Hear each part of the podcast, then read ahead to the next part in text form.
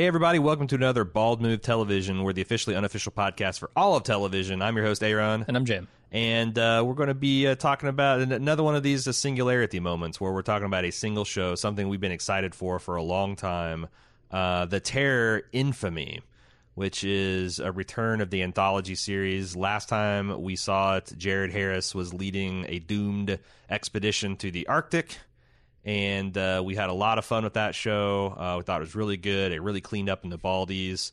Um, this is going to be an interesting because we don't we we typically not have ads, had access to these, uh, but we're we we managed to get access to um, some screeners for the first few episodes of the Terror. So this is going to be a preview where we've seen essentially three the first three hours of this television show.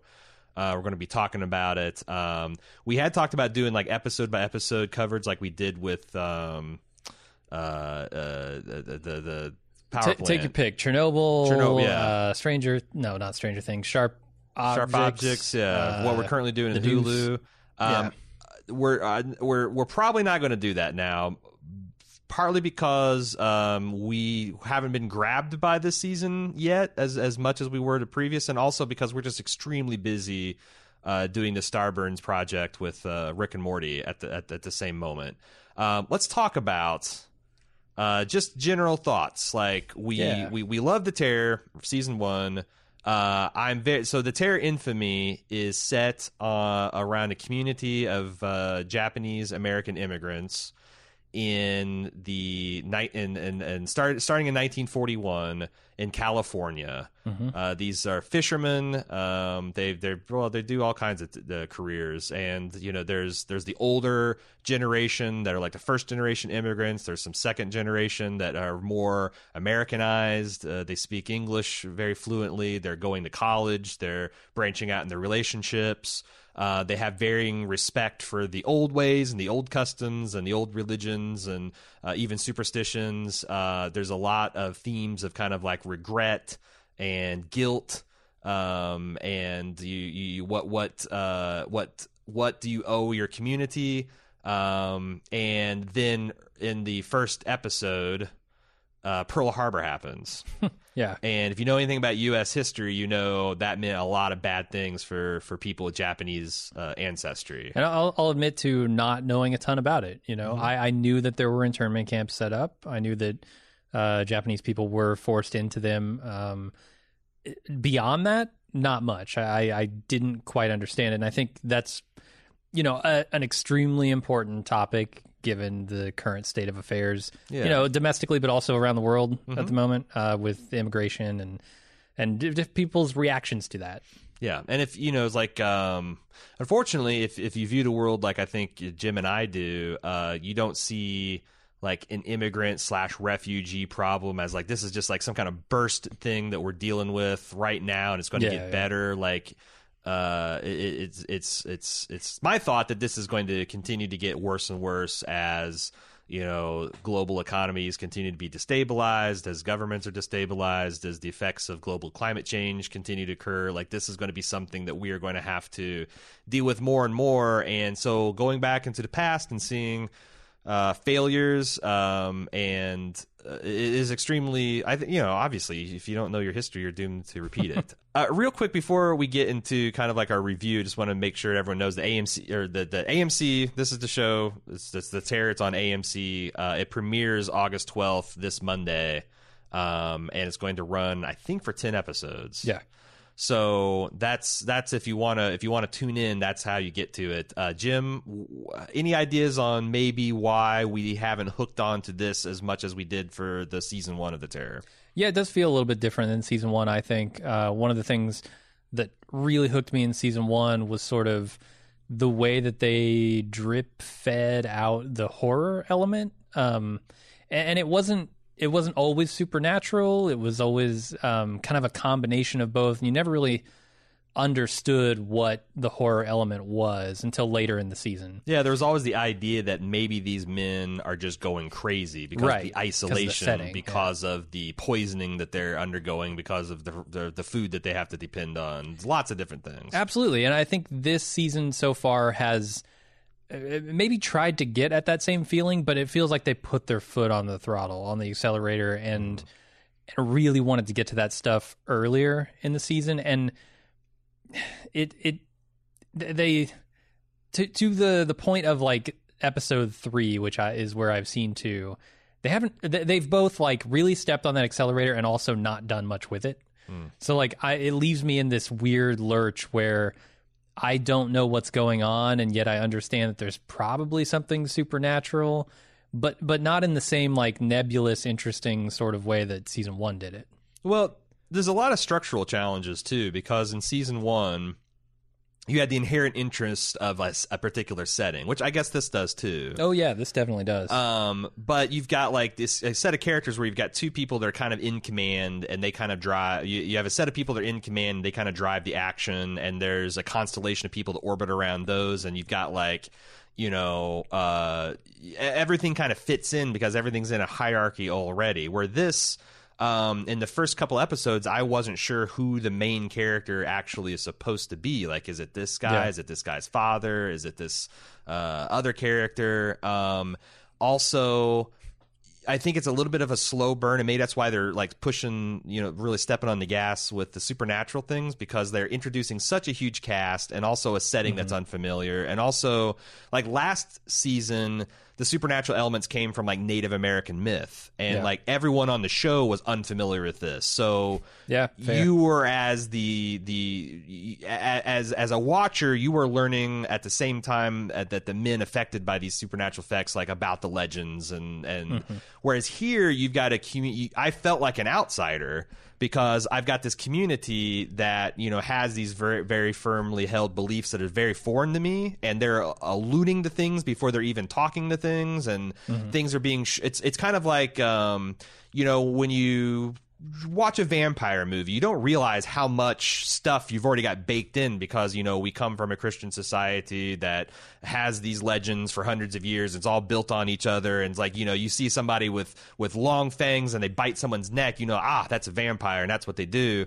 Hmm. Clearly, that's happening here with these Japanese folklore myths about ghosts and things, but I'm not super familiar with them. And it's like well into episode two and three before they're even establishing these concepts. And it's, yeah, yeah. it's, it's hard for me to uh, to where it's like this was like oh we just got guys in ships and they're stuck in ice floe and now there's some kind of like supernatural polar bear monster. Here it's like right. We're seeing all this stuff, but I don't know what the name is, and I don't know. And and, and maybe that's you know what they're going for. Maybe they, they want to uh, speak more to Japanese Americans who uh, you know have some experience with these concepts with this particular time in history. Right. Um, I know a lot of the principals involved in this show have uh, you know deep ties to this stuff. I mean, George Takei is is one of the cast members and I, I understand that you know his his parents were he he may he himself be he, he himself yeah. was in prison in two different Japanese American internment camps. Right, so he's got a very personal tie to this, and I could see you know wanting this show to speak primarily to those people. Yeah. Uh, I know that the lead Derek Mio uh, is a fourth generation Japanese American whose grandfather also lived on Terminal Island, was sent to one of the internment camps uh, after Pearl Harbor. He also mm-hmm. starred in um, won the Netflix docu series Medal of Honor, um, uh, and then two of the directors.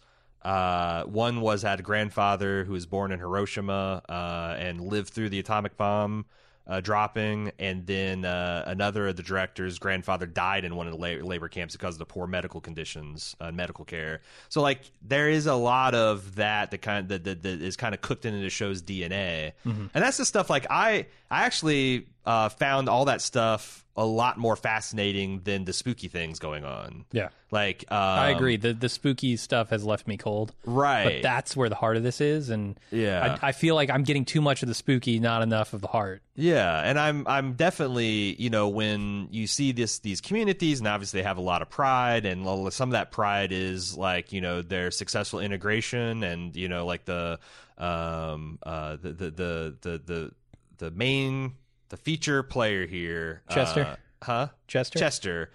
There, there's that conflict because he's like, you know, look at my dad. And he's so proud. He's got this car, but all he does is drive around this island like he's this big fish in a very small pond. And I want to see what's out there. And that's the other thing is that in this community, you've got the the the old timers, the previous mm-hmm. generation that very much like, oh, this might be one of these Japanese ghost things, and like the younger. uh generation that's just open openly either skeptical or even derisive of the fact that this might be a concern. Yeah, no, that's probably the best part of this show is the sort of uh, familial divide Mhm. uh, amongst these people, and like where it intersects with trying to place yourself in this new culture. Mhm. Um, you know, how much of your old culture do you do you retain? How much do you give up? Uh, where does that all land? And, and seeing the different generational reactions to it is, Mhm. In my opinion, the best part of this show. And I wish there was more of that um, that I was that I was getting. Yeah, and I think unf- when so so like the core material here about these these uh, these people who are very proud and patriotic Americans and the experience that they're going to undergo because people that look like them committed a crime against the country. Um, I thought that the first episode is really interesting because I think what's going to happen, uh, as what I've observed happening anytime make someone makes a a, a a comparison between the internment camps we have along the U.S. border and like you know uh, death camps that happened in Nazi Germany, everyone fixates on the differences. Like, well, you know, there's no gas chambers, no one's being killed, blah blah blah, versus the similarities, which is you know you're separating families, you're taking all their possessions away, um, and they get into that in some of these these uh, uh, uh, th- these episodes where. I wonder how much people are going to fixate on the differences between, you know, what like like oh well these uh, what was bad about this is these were American citizens and they came in the country legally versus yeah, but look at like the families being split up. Look at how callous the people are who are just following orders. Like Yeah. one guy and and like also like even before like this starts quite a bit before the internment camps start up and you see the political climate that these people are already at risk. They're at risk to being fucked with economically. They're at risk to being fucked with politically because like oh you know if you don't want to bribe me it'd just be a shame if uh, someone uh, reported those long boat trips you take you know? Like maybe you're taking an extra fuel and you're giving it to the emperor. Like just because of situations beyond their control and because their race, they're at risk with a, of a lot of things that a, a, a citizen that, that looks like you know a white person mm-hmm. doesn't have to contend with. And I thought that was interesting, and also the fact that like you know as we talked about how rel- how pretty callous people were about carrying out these orders. Like um, you know, what do we do with children or babies? Like, well, I don't have any, I don't have anything that says it's okay, or like, uh, I'm, I'm going to round up suspected spies, and uh, what does is a blind man can be a spy? Like, oh, they don't say he can't be, so I'm just going to take him. And one guy who was like our friend of this guy, uh, I thought it was interesting that they they, they portray Chester having this friend that he has with his what Walt on base. Is that the guy's name? Hmm, I don't know. Um, Yeah. But but like how that changed changed like really frosty really quick mm-hmm. when the guy came time to like you know get him you know rounded up. It's like hey you know don't don't make me be an asshole. I'm just doing my job. I'm just trying to collect you and it's, it's really bizarre and I think that that's the social dynamic that I think is worrying. Like how fast it can come to like these being our friends, these being our neighbors, these being fellow citizens, to these being the other. And once they get classified as the other, shit, there's almost anything you can justify doing to them. Right. Because if you don't, like you're putting the country at risk and you're not being patriotic. Um, and how, yeah, These are the tools of fascism, everyone. yes, yes. yeah, you find you find a difference. You And and look at World War II.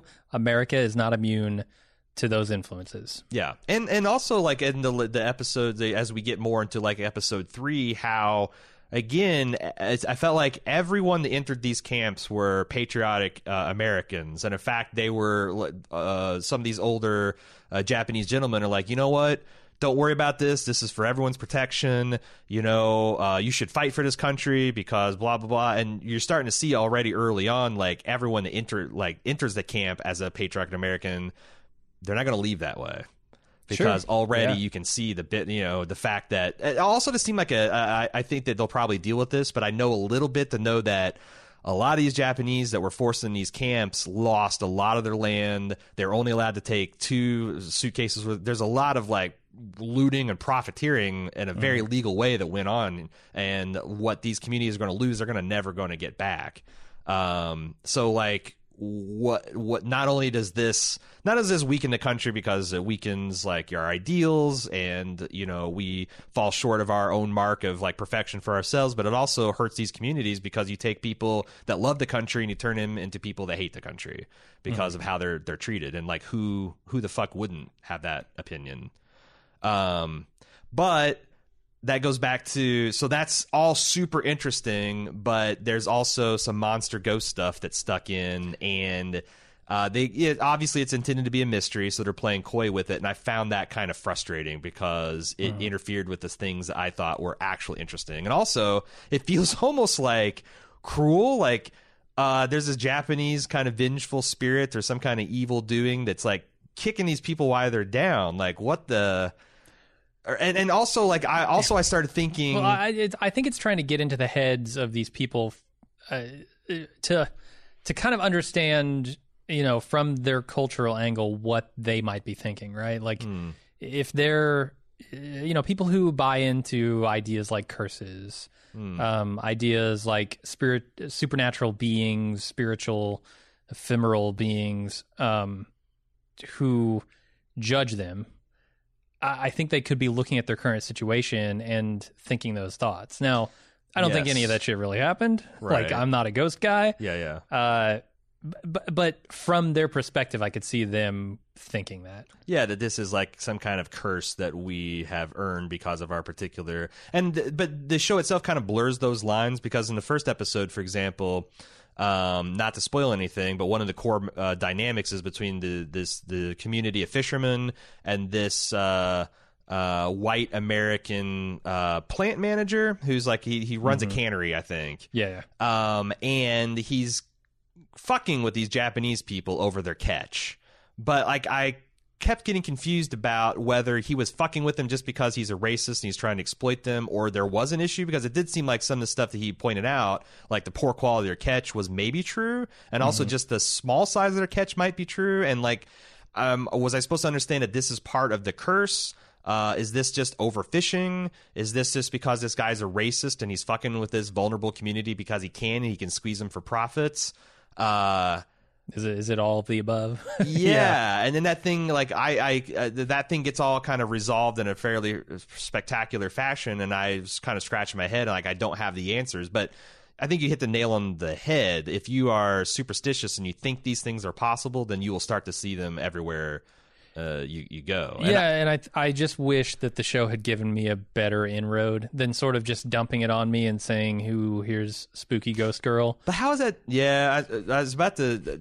I was about to ask how is this different from the first season where we were continually debating whether these people were losing their mind because of lead poisoning and uh, 24 hours of darkness and extreme isolation, or oh, they're actually being fucked with by supernatural polar bears spirit. Yeah, no, no, it's a fair question. I think it's because it was more gradual in the first season. It wasn't like they didn't have the very first scene that season two does that makes you go, "Okay, no, this is clearly horror." Okay, all right. Yeah, I wonder if they kept the horror out of the fir- first episode Yeah. and just like you know it's it's this poor catch and like I don't understand like maybe because there was a little things like I, I don't understand why this is happening. Maybe it's because something's happening. It's forcing the things from the bo- um, and it's like you know is, is this effects is this effects of like the wartime scarcity or is there overfishing?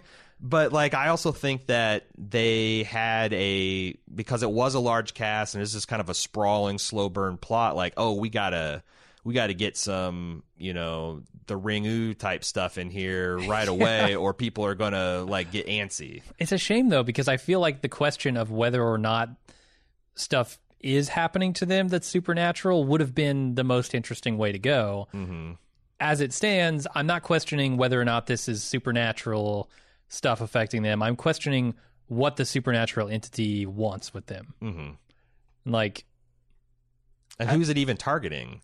Because it's not clear Yeah, to me. yeah. Like, why is it fucking with the people? Like, there, I know, and and uh, we're not allowed to talk about this, but I know what they think that they want you to think is it's Mm-hmm. fucking with them for, and I don't think that's what it is. yeah, Uh, so that but but that's yeah that is interesting. And i also wonder like if i'm a showrunner and i start thinking about like setting up this it's like man do i want to really follow in the footsteps of the first the terror? Because like this is an anthology. Part of it is Yeah. like if you just do the same formula and oh it's not some godforsaken patch of ice in the arctic this is actually some godforsaken uh, internment camp in California. Like if you just set one interesting thing, one interesting setting for another interesting setting, it's different to cast, but it's exactly the same thing. Like, will people lose interest?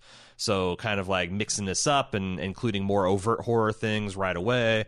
Um, I will say that this is certainly, hmm, because in early going to terror there was very there's there's a lot of like dread and suspense but there wasn't Mm-hmm. like i can think of like the guy underneath the ice shelf in the middle of the water kind of looking out and like just how scary that was Uh-huh. but nothing really came of it versus there's a Yep. lot of like just you know james wanish kind of like horror moments that are kind of gru- pretty gruesome there's a couple things Mm-hmm. Yeah, there are a couple things that happened that I I genuinely was like, wow, that was Fucked either up. really cool Yeah. or incredibly fucked up. yeah Yeah, yeah a lot Uh, more of those than in season one So- yeah, in, definitely. in the first three episodes for sure Uh-huh. So I, I don't know. I mean, ultimately, do I want to watch more of this show? I think after after seeing episode three, I feel a little bit better about it because I think episode three is where it really started to, to connect more with me. Mhm. Um, one and two were rough, but I think I'll continue to watch this. I'll, Mm-hmm. I'll give it at least a few more. We've got screeners out through episode six, I think. Mhm. Um, so I'll probably check those out, and maybe we can come back and revisit this at some point. you know what as far as how this goes out or how this continues to unfold in the future i'm wondering you know we started this in december of 1941 right before pearl harbor right now in the show we're in like the spring of 42 there's a lot of war left mm-hmm. and i'm wondering how far we'll actually get. Will we have a time jump where you know we're getting to the end of the war? Or we're going to have a time jump where it's post-war and they're trying to reintegrate these communities back? And like what does that but like you know the idea this stuff with the the vengeful spirits have heated up so fast it's like what is going to be left of that if if if, if this is happening all throughout the internment and Yeah, or is yeah. this just going to be like about the beginning stages and you're kind of like an open question of how we move for uh, how things move forward as a country afterwards um Well, I I, think know. that's an open question. yeah because was we haven't seen it all. First the the the first uh the the first the terror there was tons of time skips in fact there's a Oh, couple yeah. that i thought were pretty upsetting it's like oh i was like going to be buckled in for a long uh, winter of these men stuck and it's like nope we're just going to we're going to just fast forward through an entire winter Yeah. um Let's pick it up next winter. yeah, so like this is kind of in the show's DNA where they can just kind of uh, jump around, but they have to. They're just so much. It's such a much bigger cast to, and Yeah. so much more intricate connections and the backstories. Like, because in the Terror, you only really had a, a backstory between uh, one or two of the cat. Like, I think the three main captains um, all had some back history and some entanglements but like that was it. Whereas here it's like this is a whole community that's interconnected and they're interrelated and there's people that are dating and there's people that are this and so it, it it's just taken a much longer time to kind of establish all those be- so you have to establish all that before you can fast forward in time. Because if you don't have like a good understanding of where everybody's at fast forwarding is just going to lose people. So but yeah if they want to if they cover the kind of breadth of this experience they're going to have to be a lot of fast forwards um, anything I uh, I was really excited to see George Takei because I haven't seen him in a lot. You know, like he's very active online, and I really like Sure. all the stuff he's doing is online. Uh, you know, activism and political commentary. Um, but I I was kind of delighted by the things I did see him. He he's essentially kind of like the elder statesman of this community. He's one of the very first to arrive. He used to be a fisherman boat captain. He was a uh, I think he was a tea trader, and then he became the uh, tuna boxing champion of this particular island. uh, and like him telling those stories, I think was was some of the very few, le- the very little comic relief we get. And then he also is instrumental, I think, uh, in later scenes where he's explaining like some of the supernatural concepts, like you Yeah. get in passing, like uh, you know, what type of ghost this is and how you ward them away, and he he's kind of like there to to fill in that backstory. Um, Yeah, and he's great. I found the acting to be serviceable to good. I didn't think anybody particularly stood out, with the exception of maybe Chester's father. I really like. I really him. like. Yeah. Um, yeah, but every, everybody else, like, it is an ensemble cast, and I don't feel like anybody particularly stands out from It's it. also tough on screeners because I don't get uh, subtitles, and Yeah, yeah. I'm I rely on like uh, subtitles when I'm trying to take you know like uh, seriously approach stuff because like you miss things and some of this stuff is very quiet and there's mixed dialogue Mhm. uh, and you're talking about some of the characters have heavy accents because they're trying to portray you know first generation immigrants and that was Yeah. a little bit challenging especially in the first episode just learning people's names and who's related to who uh, there's a little bit more more work there if i had subtitles i could just turn on right. Yeah. man it's uh it must be rough if you're a deaf tv critic Yeah, I can imagine. because you, you have to you must have to rely on like live uh like on the fly text to speech or speech to text converters and that Mhm. must be fraught with all kinds of peril Oh, yeah. So a lot of inferring what they actually meant. Yeah. I, I imagine. All right, we're only halfway done here. We've actually got an interview coming up to talk about uh, the new Disney Plus announcement, their bundle service with Hulu, uh, ad supported tier, and ESPN Plus. Uh, we're going to be talking with Scott Porch, who is uh, he's a producer on our new show Pickle Me This. He also covers TV business for the New York Post Decider. And let's get to our conversation with Scott.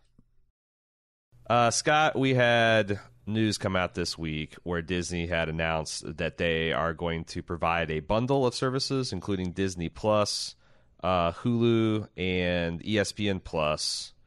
Um, and it was going to be for a pretty shockingly low. It seems to be a shockingly low by industry standards, uh, way below expectations. Uh, twelve ninety nine. Uh, what are your thoughts? For, for, first thoughts. Yeah, so if you think about what the pricing is, that's basically the seven dollars for Disney Plus that has already been announced, plus the five dollar version of Hulu, which is catalog Hulu ad supported.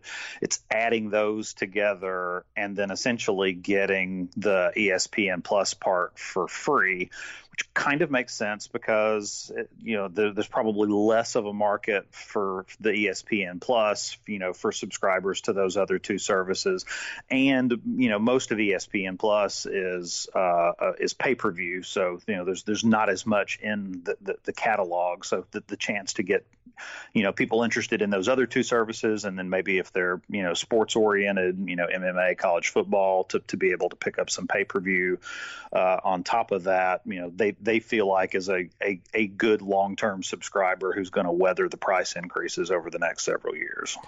Yeah, and it does seem like it's aimed at like, hey, this is an attractive family for you know cord cutters who are now getting into being parents because you've got a broad base of family uh, oriented content, you've got uh, some serious adult drama uh, and entertainment on Hulu, and then you've also got sports. Um, and I think Disney's counting on people seeing that as the public perception, but I guess that's the way you broke it down that this is essentially just bundling Disney and Hulu as it is, and you getting ESPN. I feel like because like when I was talking to this Jim, Jim's like, well, you know, you get all the sports with ESPN. I'm like, but you don't, Yeah. because I think a lot of people think that ESPN Plus you essentially get like most of the things are on at least ESPN Prime, um, but it's essentially just a bunch of soccer and pay per view. Well, I'm really curious to see, and one thing they did not announce is where they're going to do the bundle. And uh, you know, one approach would be that you know you can have a login for the Disney Plus service on the Disney Plus app on various platforms, and that the same login would work for for Hulu and for ESPN Plus. I, I expect, given that Hulu already allows you to add HBO uh, Showtime and Starz that they're just going to build Disney Plus directly into the Hulu app. And because Hulu already has the live TV version, you know, where you can subscribe basically to cable for you know 50 55 dollars a month. The fact that that's already built into the hulu you know app would would lead me to think that you know that espn already works there. So espn plus will probably work there just fine. And that the whole thing is probably going to live in the hulu app. Uh, one of the things I saw when people were discussing this on like uh, r slash television, r slash cord cutters, um, is the idea that this is starting to look a lot like, uh, you know, the the like, like cable that essentially you have this this bundle that saves you money, but to do so, you have to get a whole bunch of stuff. You get you get some stuff you want, some stuff you're ambivalent about, and some stuff you're never going to need. But like it all kind of subsidizes, and it's one of those things where it's like every single time I order the internet and just the internet, the person's like, "But you can get phones for two more dollars." I'm like, "The fuck do I need phones?" You know. Uh, I mean, I hear that. I hear people every time there's an announcement like this. You on Twitter, people will say, "Oh, well, it's just going to rebundle cable, and it's all going to be the same thing eventually." But like, I don't see the incentive structure for that. I don't see an incentive for Disney to require you to subscribe to CBS and NBC through a cable bundle. I mean, I this seems like the the a la carte TV we've all wanted for you know 20 years. You know, we've all wanted to be able to get you know Comedy Central as a separate service, or ESPN as a separate service, or you know uh, CNN as a separate service, and that's not exactly coming, but it's it's we're going to get a lot closer to that than what we have now. So I mean the the idea that paying you know, even twenty dollars for the ad-free, you know, version of this with some extras or whatever is comparable to the hundred and eight dollar a month average cable bill. It's just nonsense to me. I th- this is this is way better, and I foresee it being way better in the the future for people who don't want to subscribe to you know certain types of things to be able to subscribe to what they want. If you just want this and you're not interested in HBO Max at eighteen dollars or twenty dollars or whatever when it comes out, don't subscribe to it. I mean, uh, this is this is better than I think that than it's ever been before. Yeah, it's funny to me though because you know half of the people are screaming about oh rebundling of cable type services. Half the people are screaming about too many options, too many choices, and there's too much good television out there being made.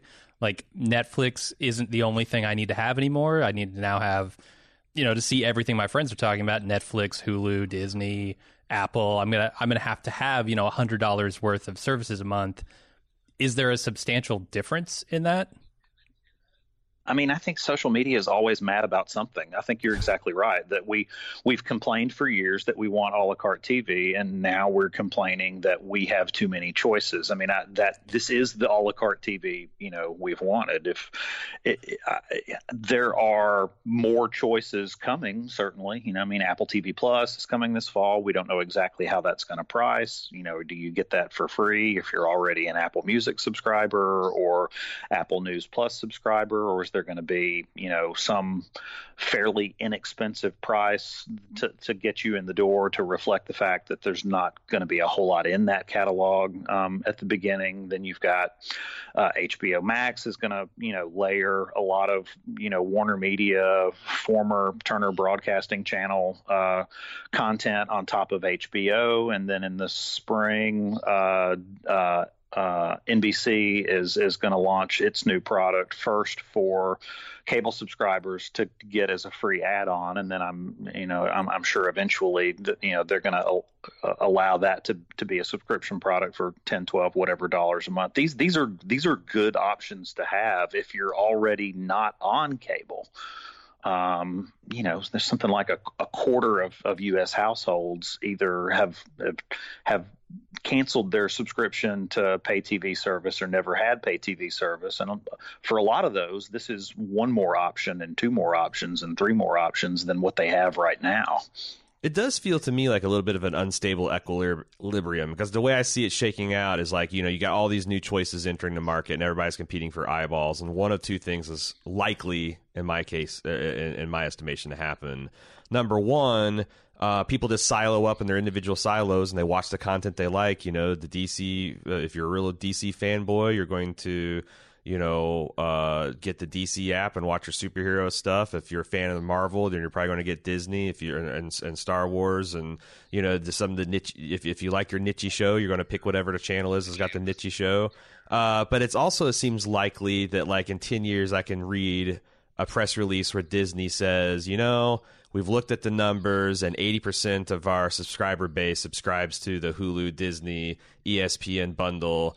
Uh, and it just doesn't make sense to support the the unbundled version. So now we're we're dropping the unbundled services, and it's going to be you know twelve ninety nine or fifteen ninety nine at this point. And it's that's where it's like that's where it seems like I, it's like what's their incentive? I mean, the incentive is you try to lock people into buying stuff and subsidize stuff that you know is, is kind of nichey to get more of those nichey markets. I just feel like it's it's going to be one of those two. The idea that there's going to be 15 streaming services at 5.99 to 15.99 for like deck like a, a really long time seems unlikely. I just don't feel like there's that many eyeball enough eyeballs to support it. I mean, that's certainly conceivable. I, I, wrote, I talked to a bunch of analysts and wrote recently about what CBS Viacom is likely to look at after the merger. Uh, and a long story that came out last week in Decider. And one of the things that came up over and over uh, in that call or in those calls is that there are, you know, really a couple of different models out there for these media companies. Netflix is one model, you know, a, a, essentially a database of differentiated content for a a big list of differentiated users, so that you you might not be watching the same things I am, but the catalog is all there, and all the different users have access to everything, and the algorithm sort of sorts out what kind of viewer you are. Mm-hmm. And the the other model are these more you know microservices. And if if you look at what Disney and Viacom have been doing, you know, separately already. Uh, you know, Viacom is going to launch BET Plus this fall. They haven't announced pricing or said uh, how it's going to be available yet, but that's you know conceivably going to be a you know four or five dollar uh, uh, OTT subscription or an add-on for various other kinds of subscriptions. I would imagine after a merger, that's you know something that's going to be available to add on to your uh, to your CBS All Access plan. And CBS certainly has a you know kind of the undifferentiated you know database style approach with CBS All Access, but CBS also has CBSN, which is a news service that competes with MSNBC and CNN that's 100% free and ad supported. There's a sports news service uh, called CBS Sports HQ, I think, and then they have the entertainment one is called ET Live. They just announced yesterday that they're going to do uh, local market. They already have local market live news um, um, services as part of their uh, CN. Uh, what is it called? CBSN that's already available in New York and LA, and they're adding that to like 13 more markets. So,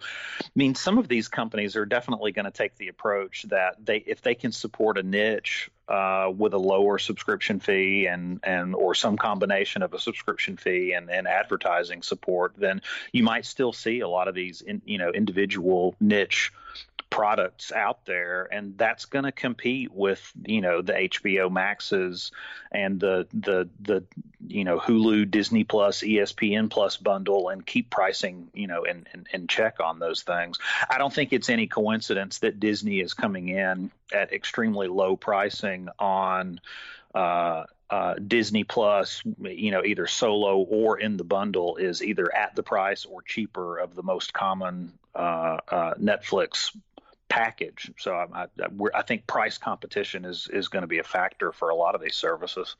Yeah, for sure. Do you, do you think that uh, ESPN would ever build ESPN Plus into kind of like a, uh, a basic cable version of its like maybe it has ESPN and ESPN two, or maybe it has uh, some local sports or something localized sports, um, or they like build the value of because that's the thing. If if if espn plus was even like half of what you get at the espn if you just got like sports center and you know so, some of the the big game like if you got the whatever the is it monday night football that's on espn like i would the, I think so. the perceived value would be so much higher but i guess maybe the perceived cost would be too I think the business case for ESPN Plus has always been that it's kind of a a waiting receptacle for what happens when cable finally collapses. You know that that that that Disney would have a service that's capable of streaming sports at a high quality and with a good interface and all of those things, and that uh, you know eventually when cable subscription dwindles, you know to an amount that it makes sense to start doing these things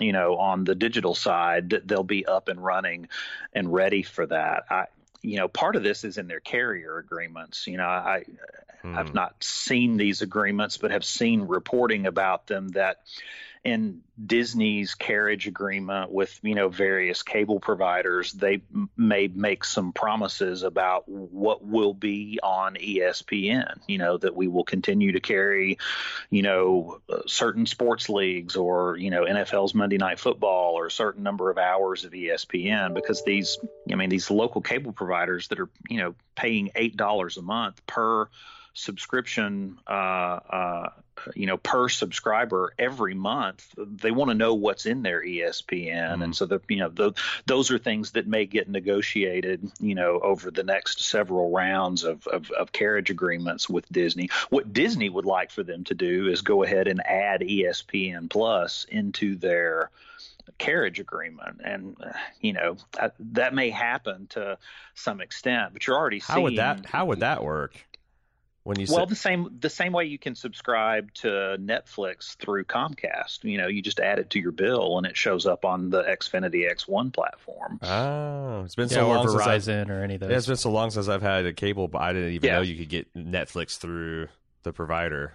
Interesting and that may happen. You're seeing that with a lot of smaller streaming services now. You know, like you can get Acorn TV, um, and a Curiosity Stream, which is like a Discovery uh, competitor. You can you can subscribe to a lot of those services now through Comcast. Uh, through, you know, th- just by adding them to your bill on Xfinity, and they hmm. show up. You know, just like a you know, just like HBO, just like a premium service. So I, I you know, I, I think that the the the cable companies or the the the the networks would you know would would love for people who are subscribing you know continuing to subscribe to cable you know to pay extra to get some of these services. All i know is it drives me crazy when i order a ufc pay-per-view and i have to watch the preliminaries on the espn service. And then right in the middle of it i have to hustle over to espn the actual channel to watch the you know the the publicly available part of it, and then I have to hustle once again uh, back to the ESPN Plus and to start a different stream to get the the the top top cards. It's like what is there's got to be a better way to do this, but they know that's a bad user experience. I think that's transitional. I, I think you're gonna. I think you're gonna expect. I mean, part of what's happening with this Hulu bundle is there you know, it's been uh, was it thirteen dollars a month? Is that what they're is that what they're marketing it as?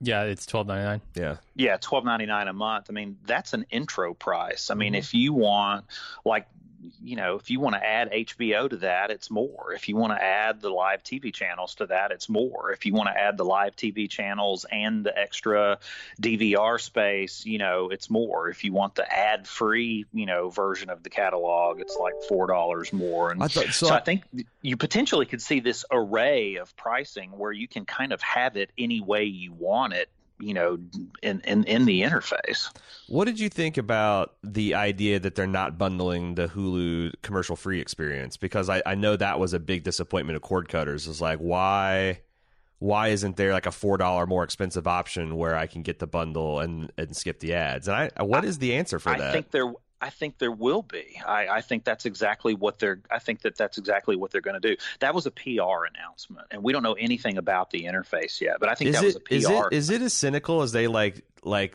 do that so they get people spun up about the fact that there's not a service just so they can announce the thing they've always planned so people like thank god and it's like now you've given a glass of water to a thirsty man instead of a glass of water to a man that's sated is it i mean maybe some of that but i mean i mean the people at at CBS All Access and at Hulu have both told me that there are more subscribers on the ad supported version than there are on the ad free version. That sounds crazy to me. I mean, in, in both cases, you can get ad free for $4 a month, you know, either on Hulu or CBS All Access. And for a service that's you know only four five six dollars to make it ad free for an, an extra four dollars so that all of what you're watching, you know, HBO, Netflix, uh, you know, Amazon, Starz, Showtime, any of that other stuff that that you watch that's all ad free. I don't understand why anybody wouldn't add the ad free version for an extra four dollars but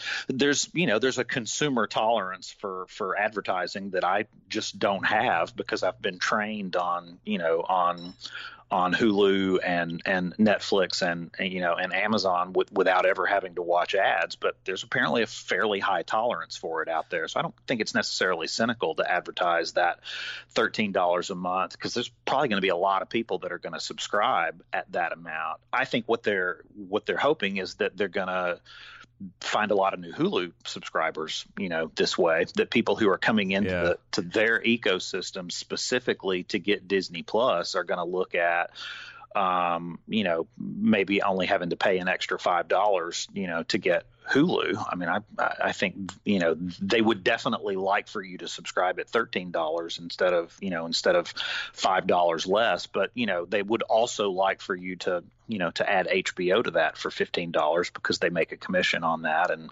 you know all, all of the other things that they're going to make available. Yeah, I I I I haven't seen the cord cutter story, but I I think it would be crazy for Disney not to offer it ad free because the system is already set up for that.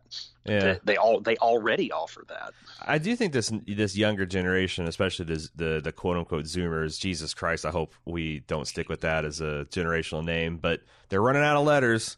Um, anyway, that that a lot of these folks are growing up on YouTube. I mean, YouTube commercialization, unless you have like YouTube Red or some premium service, is somewhere between network TV and AM radio as has as bad as intrusive, and like that just it's seen as a matter of fact kind of thing. So I feel like the tolerance of commercial, uh, unlike the generation that kind of grew up in the early days of the internet, where it's almost offensive to see an ad. What the an ad on my web browser? Oh, ad block plus. Uh, the younger generation maybe not care as much. So. Well, you look at four bucks is uh, a lot. Success of Pluto TV. I talked to Tom Ryan. The interview hasn't come out yet. It'll be out in Decider sometime in the next week or so. But I talked to Tom Ryan, the CEO of Pluto TV, earlier this week.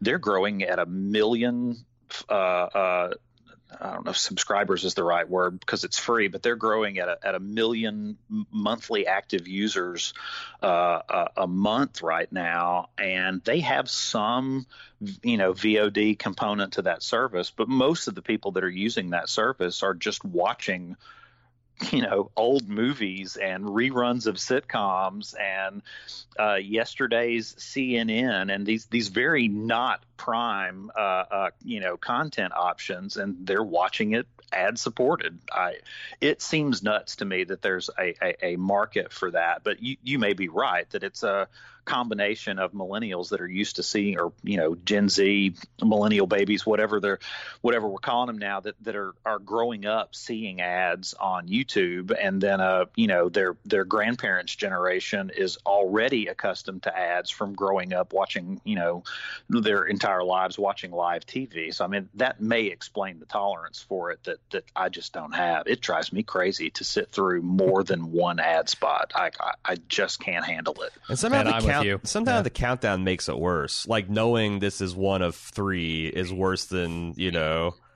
It, it eliminates hope. That's the problem. yeah, yeah. Yeah, Yeah, you know, about the only place I encounter it is when I watch um, like CBSN or I watch Pluto TV. Uh, sometimes uh, I have on during the day, and it's to me, it's just like regular cable. You know, when the commercials come on, that's when you you know run to the kitchen or uh, pick up your phone and you know return an email or you know it's it's kind of like when you tune out. But yeah, I, I can't imagine selecting it on yeah, I can't imagine selecting it on purpose. You know, I'm going to watch the the uh, uh, you know finale of some you know drama on Hulu or something. You know, Handmaid's Tale. You know, I think like the season finale is next week. Like, I want to sit down and watch that with like four commercial breaks. That's ridiculous. i will pay the four dollars and not you know and not and not have to deal with that. This next year is going to be really exciting for what's available to watch on TV and and where it's going to be available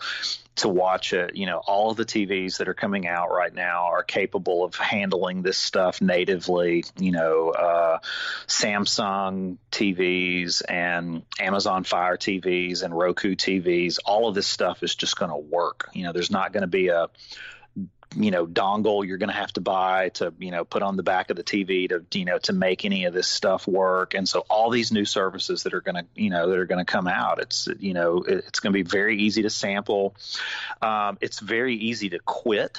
Um, you know that used to be with cable you know, if you added HBO to watch a particular show to your cable bill, when you canceled it, you had to call and you had to go through customer service and you know listen to you know four yeah. different pitches for why you shouldn't cancel it. All that stuff's electronic now. You know, you you, you don't want to watch HBO anymore. You just you know go into your settings and cancel it. And I think these uh, streaming services that are out now and the ones that are you know coming you know over the next year are, are going to be very attuned you know from the fact that you're a couple of clicks away from getting rid of them if they don't have something else you want to watch. And I think all of that's going to be good for you know content uh, good for pricing uh, you know we're I feel much more optimistic about the consumer case for you know for what's on TV than you know at, at any time previously you know that I've been watching, you know, the TV business. Well, sure, it's easy to cancel now, but in 10 years, when you have to defeat a deep learning machine at chess just to speak to a consumer rep,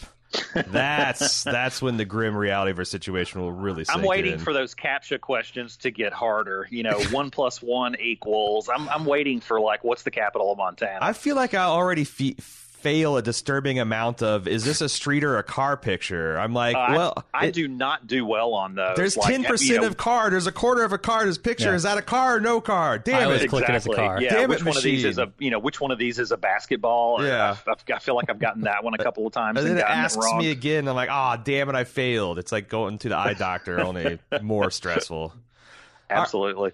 All right, Scott. Well, thanks for coming on. We appreciate your yeah, insight absolutely. into the industry, and uh, we'll have to have to make it a, a regular, semi-regular deal.